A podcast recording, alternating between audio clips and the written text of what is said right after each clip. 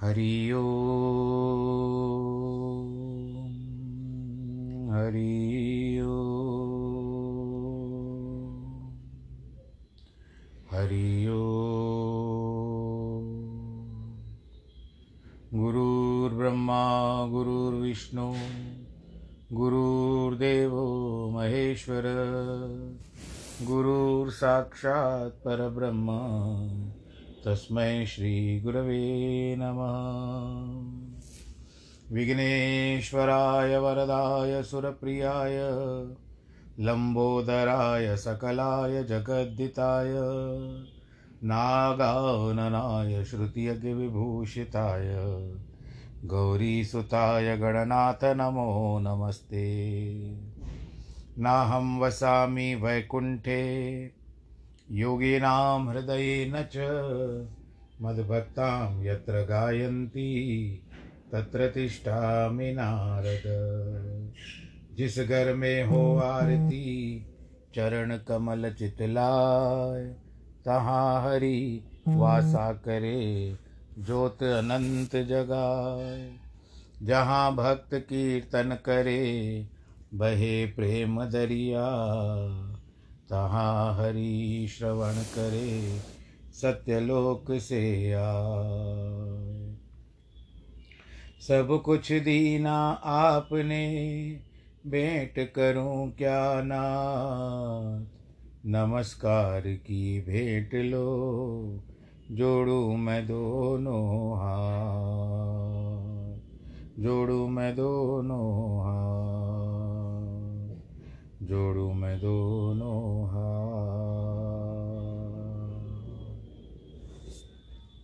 शान्ताकारं भुजगशयनं पद्मनाभं सुरेशं विश्वाधारं गगनसदृशं मेघवर्णं शुभाङ्गं।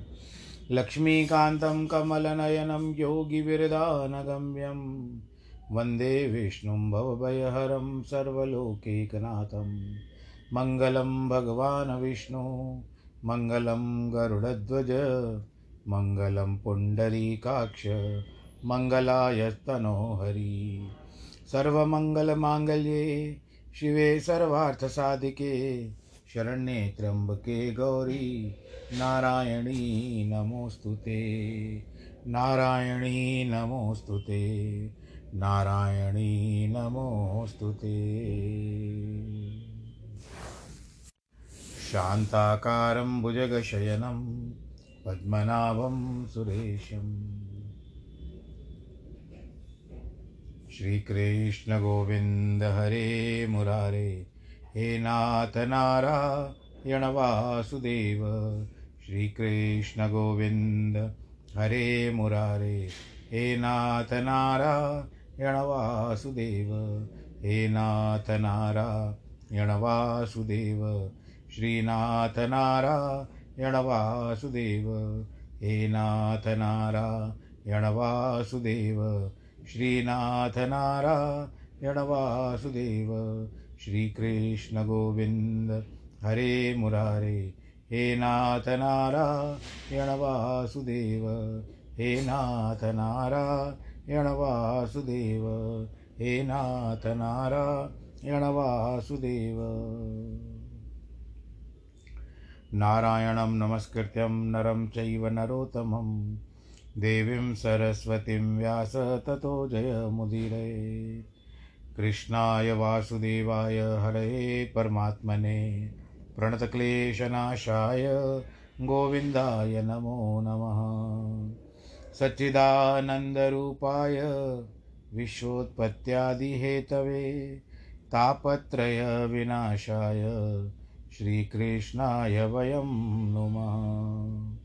यं प्रव्रजन्तमनुपे, तमपेतकृत्यं द्वैपायनो विरह, कातर आजुहावः पुत्रेति तन्मयतया तर्वो विनेदोस्तं सर्वभूतहृदयं मुनिमानतोऽस्मि। मुनिमानतोऽस्मि। मुनिमानतोऽस्मि। बोलो कृष्ण कन्हैया, लाल की जय। श्रीमद् भागवत महापुराण की जय। प्रिय भक्तजनों, आइए फिर से भगवान भगवान श्री कृष्ण की जो अमृत लीलाएँ इस भागवत में बताई गई है, उसका फिर से रसस्वादन करते हैं। इन कानों के द्वारा भगवान की लीलाएँ भीतर डालते हैं और मन का शोधन करते हैं, शुद्धिकरण करते हैं। सुखदेव जी महाराज कहते हैं, कल के प्रसंग में हमने देखा कि भगवान जी राजसूय यज्ञ के लिए पहुँचे हैं इंद्रप्रस्थ और बहुत समय तक रहे। आगे कहते हैं, एक दिन भरी सभा में, जहाँ सब बड़े बड़े बूढ़े लोग बैठे हुए थे, धर्मराज युधिष्ठर ने सबके सामने भगवान श्री कृष्ण से निवेदन किया, हे गोविंद, हम राजसूय यज्ञ के द्वारा आपकी आराधना के साथ साथ आपके विभूति स्वरूप देवताओं की भी आराधना करना चाहते हैं। देखो, कई लोगों का ऐसा ख्याल होता है कि यदि हम असली मालिकों को प्रसन्न कर लें तो नीचे लोगों को अप्रसन्नता का कोई हर्ज नहीं है। परंतु यह देखने में आता है, यदि किसी बड़े आदमी के सचिव या चपरासी भी नाराज़ हो जाए तो उनसे मिलना मुश्किल हो जाता है। यहाँ तक कि हम लोगों को यहाँ जो सेवक है, वे भी किसी से नाराज़ हो जाएँ तो उनको हमसे मिलने या में भी बड़ी कठिनाई होती है। इसीलिए भगवान का भजन करना हो तो उनकी विभूतियों पर भी, पार्षदों को भी प्रसन्न करना चाहिए। जो वैष्णव गण हैं, वे भगवान के खास हैं, इनको सभी नाराज़ नहीं करना चाहिए। अब जैसे भगवान शंकर जी हैं, नाग वासु की नाग को धारण करके बैठे तो हमको नाग को भी प्रसन्न करना चाहिए। और कीर्ति मुख है, वीरभद्र है, शिव पूजा में सब पंडित लोग कराते हैं इनकी ऐसा नहीं कि वो लोग नाराज़ हो जाते हैं, परंतु एक भाव आता है आदर मान आता है, होता है। धर्मराज युधिष्ठर ने कहा, जो लोग आपके चरणारविंद की पूजा करते हैं, उन्हें मोक्ष की प्राप्ति होती है और उनकी संसारिक अभिलाषा भी पूरी होती है। अन्यथा लोग व्यर्थ ही चक्रवर्ती बने फिरते रहते हैं।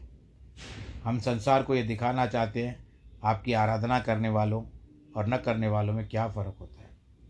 वे तो आप समदर्शी हैं, सर्वात्मा हैं, आप में अपने पराय का भेद नहीं है। परंतु फिर भी जो आपकी भक्ति सेवा करते हैं, उनके ऊपर आपका विशेष प्रसाद होता है। और सच में आप, मैंने भी इस बात को माना है। आप में परापर का भेद नहीं है। और सेवा के अनुरूप आपके द्वारा फल की भी प्राप्ति होती है कि संसेवताम सुरतरोरिव ते प्रसाद सेवानुरूप, मुदयो न विपर्य योत्र। भगवान ने कहा है कि युधिष्ठर, आपने बहुत बढ़िया विचार किया है। इससे आपकी कीर्ति फैलेगी, हमारी पूजा भी होगी। आप निश्चिंत होकर राज सूय सूय यज्ञ कीजिए। आपने आपको दुनिया में कोई पराजित नहीं कर सकता। अब तो युधिष्ठर को बहुत प्रसन्नता हुई। उन्होंने अपने भाइयों को भिन्न भिन्न दिशाओं में भेजकर अनायास ही सब राजाओं को वश में कर लिया।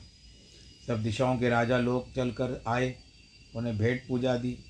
लेकिन जब यह मालूम पड़ा कि अन्य सब राजा तो वश में हो गए हैं, केवल जरासंध अभी तक वश में नहीं हुआ है तो युधिष्ठर को बहुत सारी चिंता होने लगी। तब उद्धव ने ऐसा उपाय बताया था कि उनके अनुसार भीम और अर्जुन श्री कृष्ण तीनों ब्राह्मण बनकर जरासन के यहाँ पर जाएँ। महाभारत में लिखा है कि वे बड़ी मुश्किल से चार दीवारी लांग कर भीतर गए। कि कोई उसको पहचान न ले।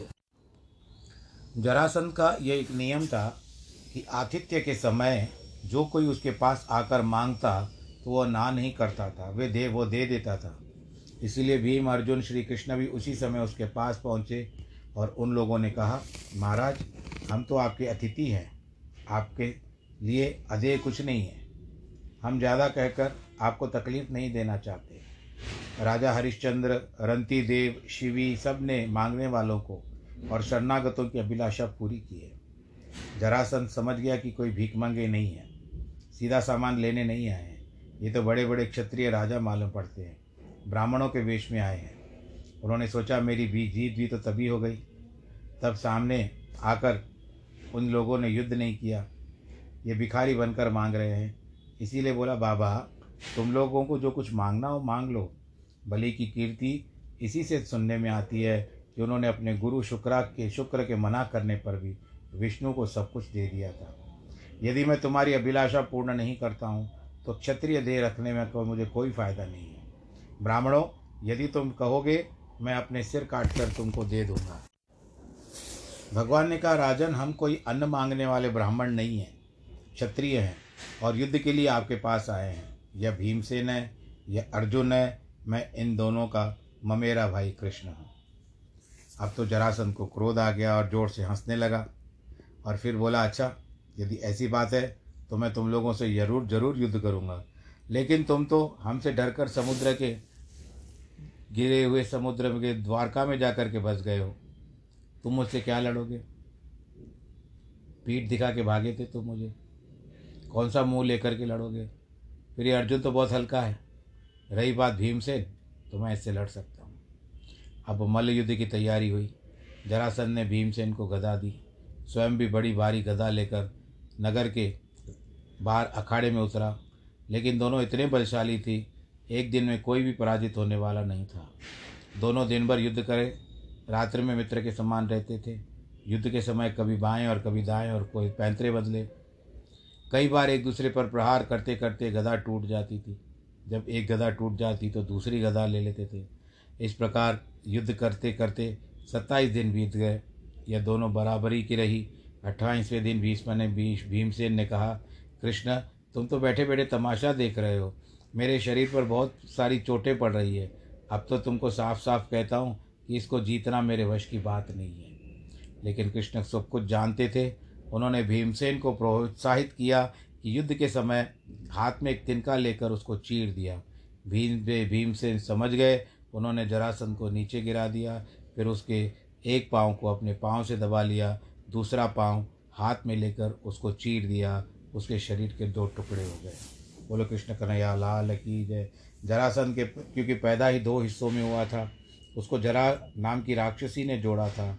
उसके मरने में से हाय हाय मच गई। सारी प्रजा हाहाकार करने लगी। कहने लगी, बड़ा धर्मात्मा था जरासन श्री कृष्ण ने उनके पुत्र सहदेव की को मगध का राजा बना दिया और बंदी राजाओं को छुड़ा दिया। बोलो, कृष्ण कन्हैया लाल की जय। जितनी बार भी कहो, उतना आनंद आता है। फिर से कहिए, बोलो श्री कृष्ण कन्हैया लाल की जय। सुखदेव जी महाराज कहते हैं कि परीक्षित जो जो राजा जरासन की शरण में नहीं आए, उनको उसने पकड़कर कैद में डाल दिया था। ऐसे बंदी राजाओं की संख्या बीस हज़ार आठ सौ थी। जरासन की मृत्यु के बाद भगवान श्री कृष्ण उन राजाओं से मिलने के लिए जेल में गए। वहाँ शंख, चक्र, गदा, पद्मधारी, किरीट, कुंडल मुकुटा मुक्ताहार, करधनी आदि से युक्त श्रीवास, वत्सांग चतुर्भाव भगवान को देखकर राजा लोग मुक्त हो गए। उन्होंने उस समय नारायण के रूप में उनको दर्शन दिया।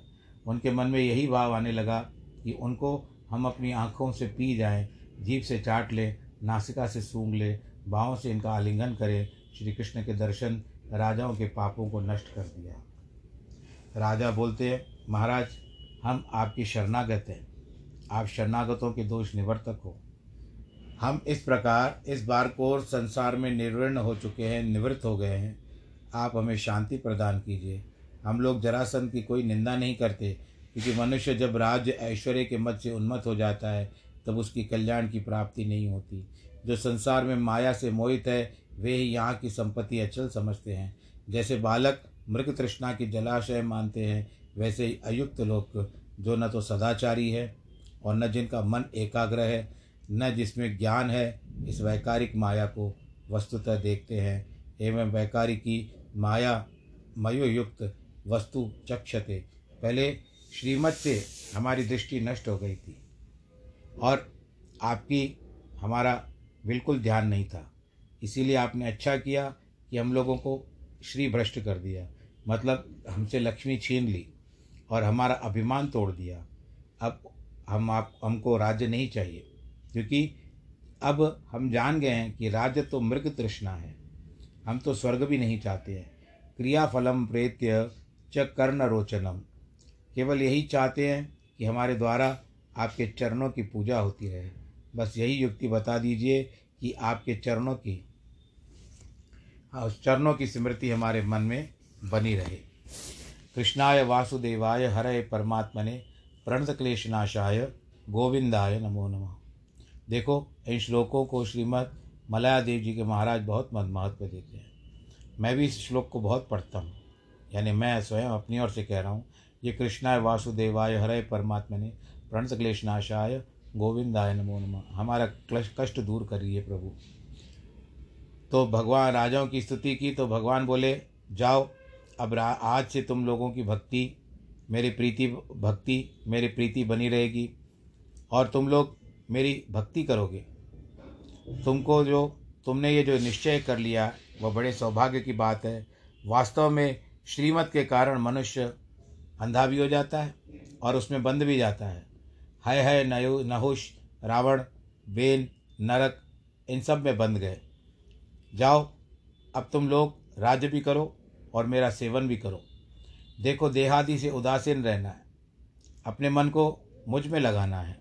अंत में तुम्हें मुझे ही प्राप्ति होगी कि उदासीनाश्च देहादावात्मात्मराम धृतव्रताम मया वेशम मन सम्यंग मामंते ब्रह्मयास्यथ इसके बाद भगवान ने श्री कृष्ण राजाओं के बाल बनवाए, शरीर में उपटन लगवाए, उनको स्नान करवाया, उत्तम वस्त्र आभूषण धारण करवाया, भोग दिया, राज शासन चलाने योग्य सब साध, साधनों की व्यवस्था कर दी, उनको रथ दे दिए गए, घोड़े दे दिए गए, मणिकांचन से भूषित दे कर दिया और सारे कष्ट दूर हो गए। अब ये सब राजा कृष्ण का ध्यान करते अपने अपने राज्यों में चले गए। सबदेव ने श्री कृष्ण की पूजा की। भगवान भीम, अर्जुन के साथ इंद्रप्रस्थ आ गए। वहाँ युधिष्ठर ने समझ लिया, श्री कृष्ण भीम और अर्जुन के साथ जरासन को मार कर आए हैं। तब उन लोगों की कथा सुनाई तो युधिष्ठर बहुत प्रसन्न हुए और उनकी आँखों में प्रेम के आँसू बहने लगे। सुखदेव जी महाराज कहते हैं कि परीक्षित, धर्मराज युधिष्ठर को अपने भाइयों से जरासन के वध में और श्री कृष्ण की महिमा सुनकर के बहुत प्रसन्नता हुई। उन्होंने कहा कि महाराज त्रिलोकी के सुर आप गुरु सनकादि भी सिर झुकाकर आपकी आज्ञा का पालन करते हैं। हमारी स्थिति है कि हम लोग स्वयं दीनहीन होते हुए भी अपने को भूपति मानते हैं। इसीलिए हमें होना चाहिए दंड का पात्र। परंतु आप इतने उद्धार हैं हमारी आज्ञा स्वीकार करके उनको आ, उनको पालन करते हैं। बस यह आपका अभी नए पात्र है। जो ब्रह्म ज्ञान प्राप्त कर लेता है, उसमें जब वृद्धि और ह्रास नहीं होता, तब साक्षात पर ब्रह्म परमात्मा को तो बात ही क्या है? आपके भक्तों में मैं और मेरा, तू और तेरा नहीं होता। यह भेद बुद्धि तो केवल पशुओं की होती है। तम तवेति न नानाधि पशुनामिव वैकृता। परीक्षित, इस प्रकार स्तुति करने के बाद धर्मराज युधिष्ठर ने यज्ञ के समय आने पर भगवान की अनुमति से बड़े बड़े महात्माओं का आमंत्रित किया। व्यास, भरद्वाज, सुमंतु, गौतम, असित, वशिष्ठ, च्यवन, कर्ण, मैत्रेय, कवश, त्रित, विश्वामित्र, वामदेव, सुमति, जैमिनी, क्रतु, पैल, पराशर, गर्ग, वैशंपायन अर्थर्वा कश्यप, धौम्य, परशुराम, शुक्राचार्य, आसुरी वीतिहोत्र, मधुचंदा, वीरसेन, अकृतवर्ण आदि सब के सब आए। उन सब का धर्मराज युधिष्ठर ने यथा योग्य वर्ण किया। वह स्वयं भगवान कृष्ण बैठे हैं। वहाँ ऋषि मुनियों की क्या कमी? युधिष्ठर के बुलाने पर धृतराष्ट्र आए। दुर्याधन दुर्योधन आए, विदुर आए। चारों वर्णों और आश्रमों के लोग आए। सवर्ण के सर्व स्वर्ण के हल से जोत कर पृथ्वी का शोधन हुआ। फिर युधिष्ठर ने दीक्षा संस्कार लिया। वहाँ सारी सामग्री सोने की थी। इंद्रादि, लोकपाल, सिद्ध गंधर्व, राजागण, राजपत्नियाँ सब के सब आए। फिर विधिवत यजन हुआ। समय पर सोमवली रस का पान हुआ। अब यह प्रश्न उठा कि सभासदों में अग्र पूजा किसकी हो? वहाँ बड़े बड़े योग्य महानुभाव उप महानुभाव उपस्थित थे। लेकिन कुछ निश्चय ही नहीं हो पा रहा था। अंत में सहदेव जो थे, जरासन के पुत्र, वो उठकर खड़े हो गए और उन्होंने कहा, सभासदों, सुनिए, हमारे बीच विराजमान श्री कृष्ण ही अग्र पूजा के योग्य हैं, क्योंकि यही समस्त देवता देश काल आदि हैं, यदा, यदात्मा कमिदम विश्वम कृतवश्च यदात्मका। श्री कृष्ण ही उधा, उपादान, कारण, रूप होने से संपूर्ण विश्व है। यही क्रतु है यही यज्ञ है और अग्नि आहुति, मंत्र, सांख्य योग, यह सब इन्हीं से, इन्हीं के लिए है। एक एवा द्वितीयो सा वैद, वैत दात्य मिदम जगत। सहदेव ने श्रुति पढ़कर बता दिया कि श्री कृष्ण ही कार्य कारण है, यही सबकी सृष्टि करते हैं, वही धर्म के फल देते हैं, इसीलिए हमारी राय है श्री कृष्ण की अग्र पूजा होनी चाहिए। एवं चेत सर्वभूतात्मा महात्मा चाहरणम भवेत। इनकी अग्र पूजा होने पर अन्य सब की पूजा अपने आप हो जाती है। अंगी की पूजा हो जाए तो अंग की पूजा हो जाती है। विशेष की पूजा हो जाए तो विशेषण पूजा हो जाती है। कारण की पूजा होता है, हो जाए तो कार्य की पूजा हो जाती है। विवर्ताम अभिनत्ता पादन पूजा हो जाए तो विवर्त की पूजा होती है। इसीलिए श्री कृष्ण की अग्र पूजा होनी चाहिए कि सर्वभूतात्म भूताय कृष्णान्य न दर्शने देयम शांताय पूर्णाय ददस्त्यांत्य मिच्छता अब तो सहदेव का प्रस्ताव सुनकर सभी सत्पुरुष साधु साधु कहने लगे। महाभारत में यह वर्णन आता है कि भीष्म ने सहदेव का बड़ा भारी अनुमोदन किया। धर्मराज युधिष्ठर तो यह चाहते थे, उन्होंने एक क्षण भी विलंब नहीं किया। तत्काल श्री कृष्ण की पूजा प्रारंभ कर दी। सबसे पहले युधिष्ठर ने श्री कृष्ण के चरणार विंदों को धोकर उनका लोक पावन जल अपने सिर पर धारण किया। उनको बहुमूल्य वस्त्राभूषण समर्पित किए।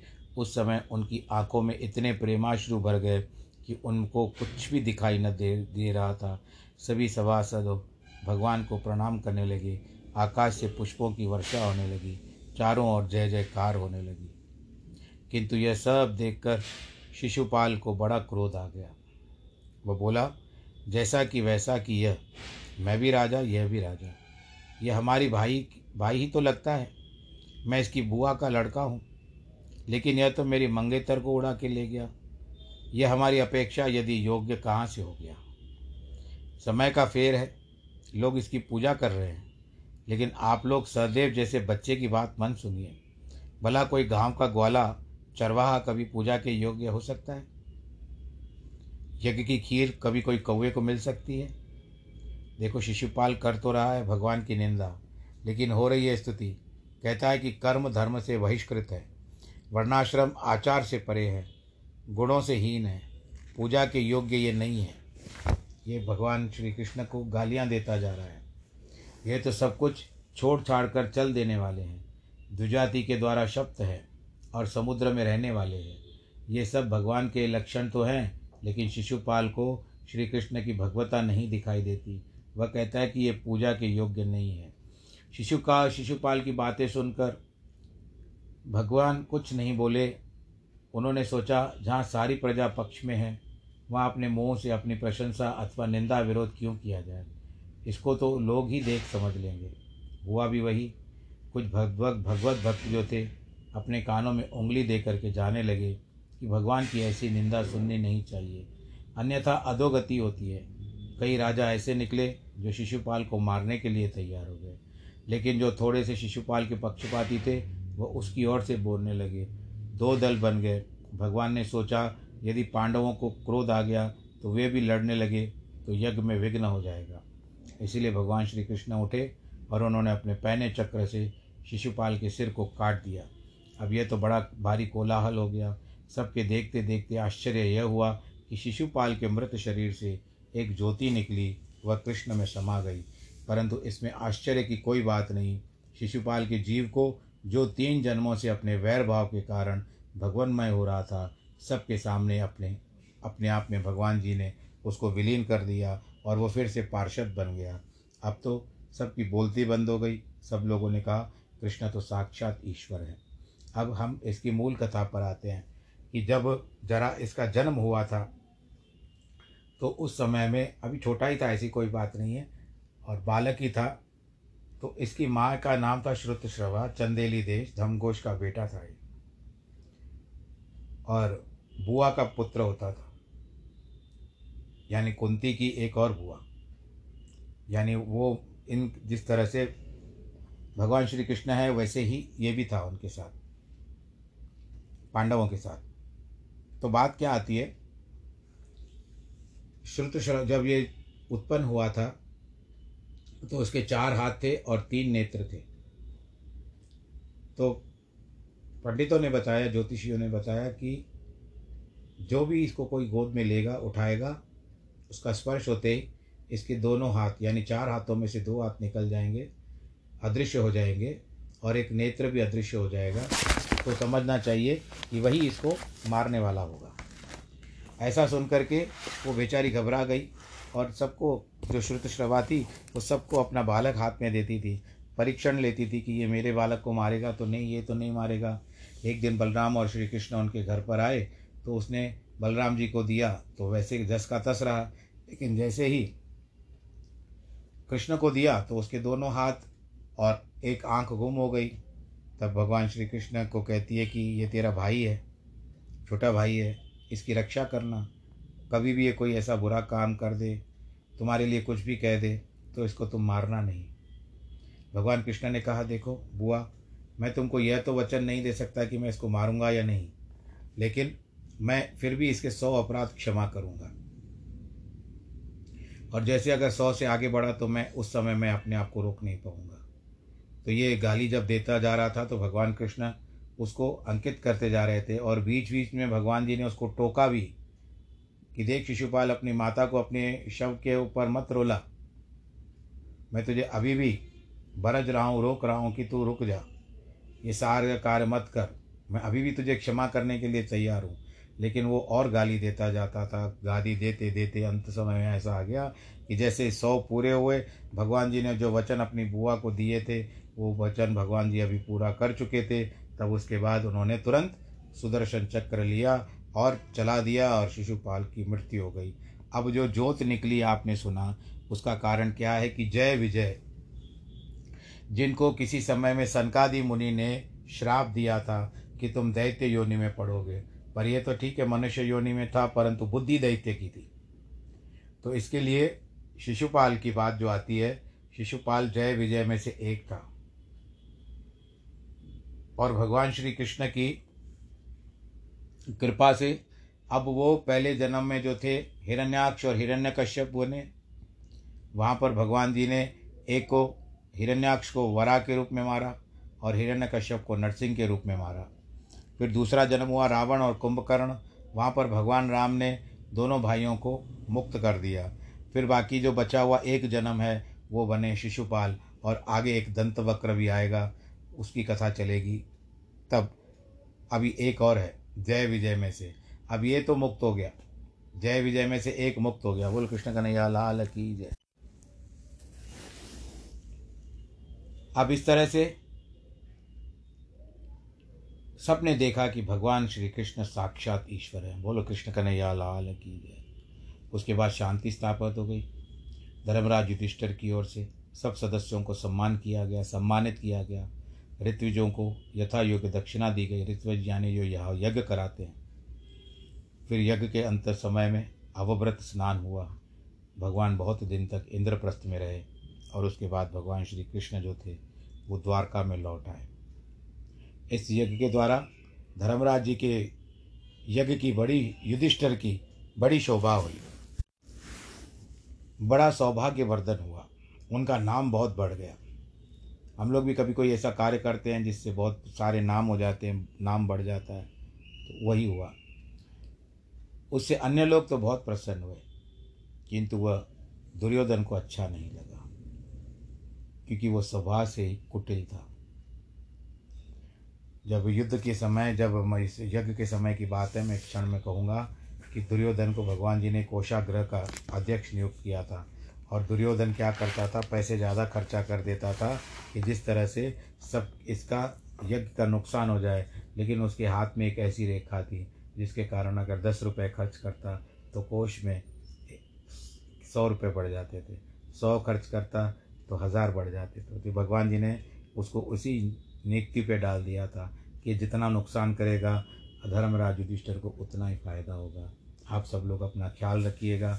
जिनके जन्मदिन और वैवाहिक वर्षगांठ है, आप सबको बहुत बहुत बधाई। ईश्वर आप सबको सुरक्षित रखे, अनुकूल रखे। आप सब लोग भी अपना ध्यान रखिएगा और भगवान जी का ध्यान करते रहिएगा और भगवान श्री कृष्ण को, श्री कृष्ण गोविंद हरे मुरारे। हे नाथ नारायण वासुदेव। नमो नारायण।